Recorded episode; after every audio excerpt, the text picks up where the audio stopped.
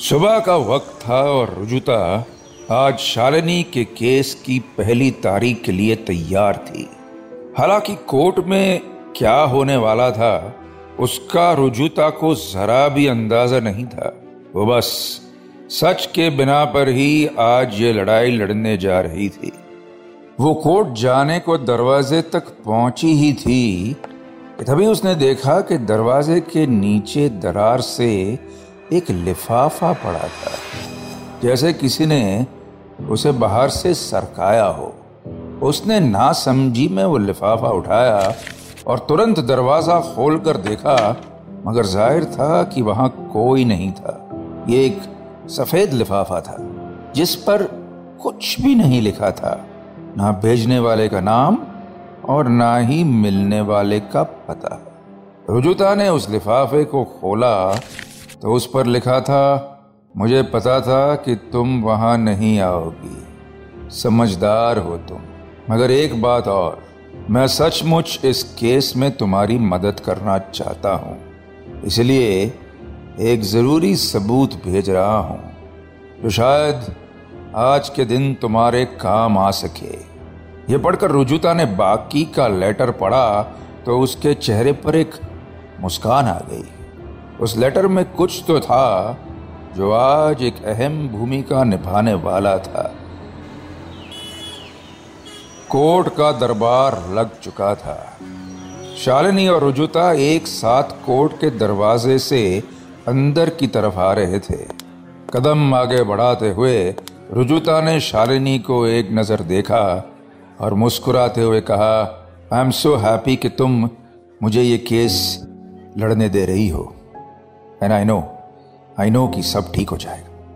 शालिनी ने एक मुस्कान के साथ कहा as a matter of fact I should be thankful to you for believing in my innocence और वैसे मैं खुद भी ये जानना चाहती हूँ कि आखिर ये काम किसने किया है। मैं और अश्मित, हम बहुत खुश थे एक साथ। और अब I hope just hope we find that murderer ये सुनकर रुजुता के चेहरे पर मुस्कान आ गई। मगर ये मुस्कान ज़्यादा देर तक टिकी नहीं, क्योंकि कोर्ट रूम में पहुंचकर रुजुता की नज़र सबसे पहले विकास थापर पर पड़ी, जो चेहरे पर एक बड़ी सी मुस्कान लिए बैठा था और रुजुता को ही देख रहा था। वहीं शालिनी की नज़र अजय पर टिकी, जो अर्जुन के साथ बैठा था। रुजुता ने शालिनी को देखा और फुसफुसाते हुए कहा डोंट वरी तुम्हें डरने की ज़रूरत नहीं है। और इतना कहकर वो सामने जाकर बैठ गई और पीछे शालिनी सहमते हुए जा बैठी। हियरिंग अब शुरू ही होने वाली थी। कुछ देर बाद कोर्ट का आगाज़ हुआ। जज ने फाइल्स को देखते हुए कहा, Vikas ji let start the court proceedings with you Vikas इतना बड़ा वकील था कि जज की नज़रों में भी उसके लिए इज़्ज़त साफ़ नज़र आ रही थी। उसने झुककर जज को विश किया और सामने आकर एक तेज के साथ बोला मालॉर्ड शुरू करने से पहले मैं माफ़ी चाहता हूँ कि ऐसे केस के लिए हमें आपकी नींद खराब करनी पड़ी। इस केस में कुछ है ही नहीं। ये सुनकर वहाँ बैठी भीड़ में भी हँसी की लहर दौड़ गई। शांति होते ही विकास ने फिर उसी आवाज़ में कहा, सर, मैं सबसे पहले सुशील रस्तोगी, जो कि मिस्टर अश्मित के काफ़ी अच्छे दोस्त भी हैं, उन्हें विटनेस बॉक्स में बुलाने की इजाज़त चाहूँगा। ये सुनकर जज ने हामी में सर हिलाते हुए कहा, इजाज़त है। अब सुशील कटघरे में खड़ा था और विकास उसके सामने। विकास ने सुशील को देखते हुए एक आराम भरी आवाज़ में पूछा, सुशील जी, सबसे पहले कोर्ट को यह बताइए कि आपका और अश्मित सूर्यवंशी का क्या रिश्ता था? यह सुनकर सुशील ने कहा, दोस्त थे मेरे। काफ़ी पहले से जानता हूँ मैं उन्हें। लगभग हर बात बताते थे वो मुझे। हमने काम साथ में ही शुरू किया था। यह सुनकर विकास ने मुस्कुराते हुए कहा वेरी गुड वेरी गुड तो अगर आप उनकी ज़िंदगी से जुड़ी सारी बातें जानते हैं तो बताइए कि उनका और शालिनी का रिश्ता कैसा था? सुशील ने एक हिचकिचाहट के साथ कहा एक्चुअली अश्मित की पहली वाइफ रेखा की डेथ के बाद वो काफ़ी उदास रहता था। दोनों काफ़ी करीब जो थे। मगर जब शालिनी आई तो वो थोड़ा खुश था। लेकिन उस दिन अपनी शादी की पहली सालगिरह पर उसका मन हटा हुआ था, सर। कुछ तो चल रहा था उसके दिमाग में हाँ। ये सुनकर विकास ने पूछा मतलब क्या हुआ था उस रात? जरा डिटेल में जज साहब को बताएँगे? सुशील ने आगे की कहानी शुरू की। बात है अश्मित और शालिनी की एनिवर्सरी पार्टी की। जब सुशील पार्टी में आया ही था तो उसने देखा कि अश्मित बस काउंटर पर बैठा, लगातार शराब पिए जा रहा था। सुशील धीमे कदमों से उसके पास आया और बोला, क्या बात है भाई? तू तो कुछ ज़्यादा ही खुश है आज। मतलब फुल ऑन पार्टी कर रहा है? ये कहते हुए सुशील ने देखा कि अश्मित की आँखों में नशे के साथ एक नमी भी थी। सुशील ने एक फ़िक्र भरी आवाज़ के साथ कहा, क्या हुआ यार? सब ठीक तो है ना? ये सुनकर अश्मित ने दूर खड़ी शालिनी को देखा और सोचते हुए लड़खड़ाती हुई आवाज़ में कहा खुश खुश हूँ भाई, मेरे यार खुश हूँ। मैं खुश हूँ, मगर मेरे आंसुओं पर न जाना। और इतना कहकर अश्मित दोबारा नशे के प्याले को अपने होठों से लगाने लगा। सुशील ने अपनी बात खत्म की ही थी कि तभी विकास ने तपाक से पूछा, इसका मतलब वो खुश नहीं थे शालिनी को लेकर? हाँ? सुशील ने कहा, लग तो ऐसा ही रहा था, सर। मैंने उसे इतना दुखी पहले कभी नहीं देखा था। वो खुली किताब की तरह था और उस दिन साफ़ लग रहा था कि कुछ तो था जो उसे बहुत परेशान कर रहा था। सुनकर विकास ने जज की ओर देखकर कहा अलॉर्ड सुना आपने हशमित शालिनी के साथ खुश नहीं था। मतलब पति पत्नी के रिश्ते में एक गहरी खाई थी जो उस रात पार्टी में आए लोगों ने भी साफ़ देख ली। सुशील जी, मुझे आपसे और कोई सवाल नहीं करना। इतना कहकर विकास अपनी जगह दोबारा लौट गया। जज ने रिपोर्ट में कुछ लिखा और कहा, रुजुता मलिक, आप विटनेस से कोई सवाल पूछना चाहेंगी? रुजुता खड़ी हुई और उसने एक नज़र शालिनी को देखा। सुशील एक बार फिर कटघरे में खड़ा था। रुजुता धीमे कदमों से उसके पास आई और फिर बोली तो सुशील जी, आपने देखा कि अश्मित शालिनी के साथ खुश नहीं थे। कैसे कह सकते हैं आप ये? उन्होंने कुछ साफ़ साफ़ बताया आपको? ये सुनकर सुशील ने एक कॉन्फिडेंस के साथ कहा, बताया मतलब? अरे, मैं जानता था अपने दोस्त को आँखों को पढ़कर बता सकता था कि वो क्या कहना चाहता है। सुनकर रुजुता ने एक मुस्कान के साथ कहा, इसका मतलब उन्होंने कुछ नहीं बताया आपको। और जो भी आपने कहा, वो आपने बस ऐसे ही सोच लिया। ना कि अश्मित के मुँह से सुना। अंदाज़ा है आपका, राइट? देखिए सुशील जी शायद आपको पता रहा हो, मगर कोर्ट इमोशन नहीं फैक्ट्स माँगता है। वरना जज साहब भी आँखों में देखकर ही फैसला कर रहे होते राइट ये सुनकर वहाँ बैठा हर इंसान ज़ोर ज़ोर से हंसने लगा। मगर अजय के चेहरे पर एक लकीर तक नहीं आई। सुशील अब उलझ चुका था। वो कुछ बोल पाता, उसके पहले ही रुजुता ने मुस्कुराते हुए कहा थैंक यू सुशील जी। आप जा सकते हैं। दैट्स ऑल माई लॉ इतना कहकर रुजुता अपनी जगह पर आकर बैठ गई। उसने एक नज़र विकास को देखा तो वो पहले ही एक मुस्कान के साथ रुजुता को देख रहा था। वो बस फुसफुसाते हुए बोला well done my student well done ये सुनकर रुजुता ने भी मुस्कुराते हुए हामी में सर हिला दिया। कोर्ट प्रोसीडिंग्स आगे बढ़ती जा रही थी। और इस वक्त कोर्ट में माहौल तनाव से भर चुका था, क्योंकि कटघरे में इस वक्त अर्जुन खड़ा था, जो लगातार शालिनी को देख रहा था। और शालिनी बस चुपचाप सहमी हुई सी अपनी जगह पर बैठी थी। विकास ने कोर्ट की इजाज़त लेकर अर्जुन से पूछा तो अर्जुन जी, आप कैसे जानते हैं शालिनी को? क्या संबंध था आपके बीच? ये सुनकर अर्जुन ने इतराते हुए कहा, शालिनी और मैं कॉलेज में एक साथ पढ़ते थे। प्यार करते थे हम दोनों एक दूसरे से। फिर उसकी शादी हो गई और मैं भी काम के लिए बाहर चला गया।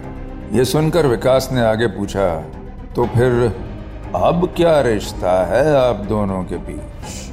आप अब भी उनसे क्यों मिलते थे? ये सुनकर अर्जुन ने एक नज़र शालिनी को देखा और कहा, सच पूछो तो अब भी वही रिश्ता है जज साहब। बस छुप छुप कर मिलते हैं हम। वो तो मेरे साथ भागने वाली थी। ये सुनकर विकास ने भी हँसते हुए कहा हाँ खैर, अभी तो शालिनी जी जवान है। आखिर एक बूढ़ा आदमी कब तक उनकी जरूरतों को पूरा कर पाता है? ये सुनकर तो जैसे शालिनी के तन बदन में एक आग लग गई। वो अपनी जगह से उठी और चीखते हुए बोली he is lying my lord ये अर्जुन झूठ बोल रहा है। आई डोंट लव हिम उसका इतना कहना हुआ ही था कि जज ने हथौड़ा पीटते हुए कहा, जब आपकी बारी आएगी, आप तभी बोल सकती हैं। इस तरह कोर्ट की डिसरिस्पेक्ट नहीं कर सकती आप। कंटेम्प्ट ऑफ़ कोर्ट के लिए अंदर कर दूँगा समझ रही हैं? ये सुनकर रुजुता ने जैसे तैसे शालिनी को शांत किया और बैठने को कहा। शालिनी गुस्से का घूंट पीकर बैठ गई। तभी विकास ने जज की ओर देखते हुए कहा माय लॉर्ड शालिनी भागने वाली थी। इसके बाद तो आप समझ ही गए होंगे कि मैं कोर्ट को क्या बताना चाहता हूँ। All, Your Honor. इस बीच रुजुता के चेहरे पर भी एक खींच बढ़ चुकी थी। वो उठी और जज की तरफ़ देखते हुए बोली, सर, अगर आपकी इजाज़त हो तो मैं भी अर्जुन जी से कुछ सवाल पूछना चाहती हूँ। जज ने हामी में सर हिला दिया। अब रुजुता और अर्जुन आमने सामने थे। रुजुता ने एक हल्की मुस्कान के साथ कहा तो अर्जुन जी, आपने कहा कि शालिनी आपसे बेहद प्यार करती थी और आपके साथ भागने को तैयार थी। एम आई राइट यही कह रहा ना आप? ये सुनकर अर्जुन ने एक बड़ी सी मुस्कान के साथ हामी में अपना सर हिला दिया। शालिनी धीमे कदमों से चलकर अपने टेबल पर गई और वो लिफाफा निकाला जो सुबह उसके दरवाजे पर आया था।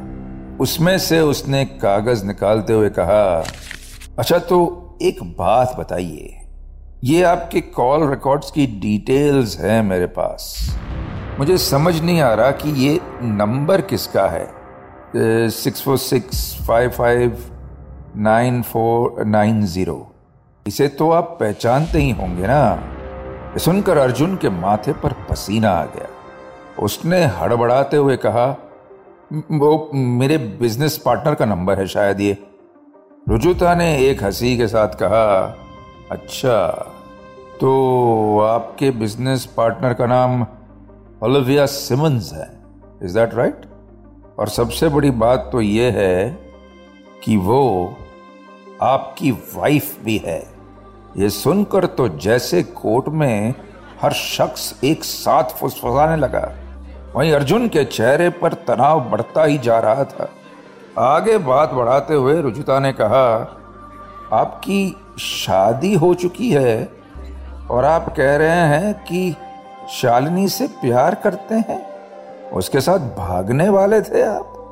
ये क्या मान रहा है अर्जुन जी? ये सुनकर अर्जुन ने हकलाते हुए कहा वो वो म, म, मैं तो उसके पति से उसे बचाने के लिए कहीं सेफ़ जगह ले जाना चाहता था, बस यही भागना था, और क्या? ये सुनकर रुजुता ने तबाक से कहा, ओ तो आप प्यार नहीं करते थे, ऐसे ही हेल्प करना चाहते थे शालिनी की? यह सुनकर अर्जुन ने टूटे फूटे शब्दों में कहा हाँ हाँ मैं उसकी हेल्प ही कर रहा था। और वो मुझे फोर्स करती थी मिलने को। मैं तो आ, अपनी बीवी से प्यार करता हूँ भाई।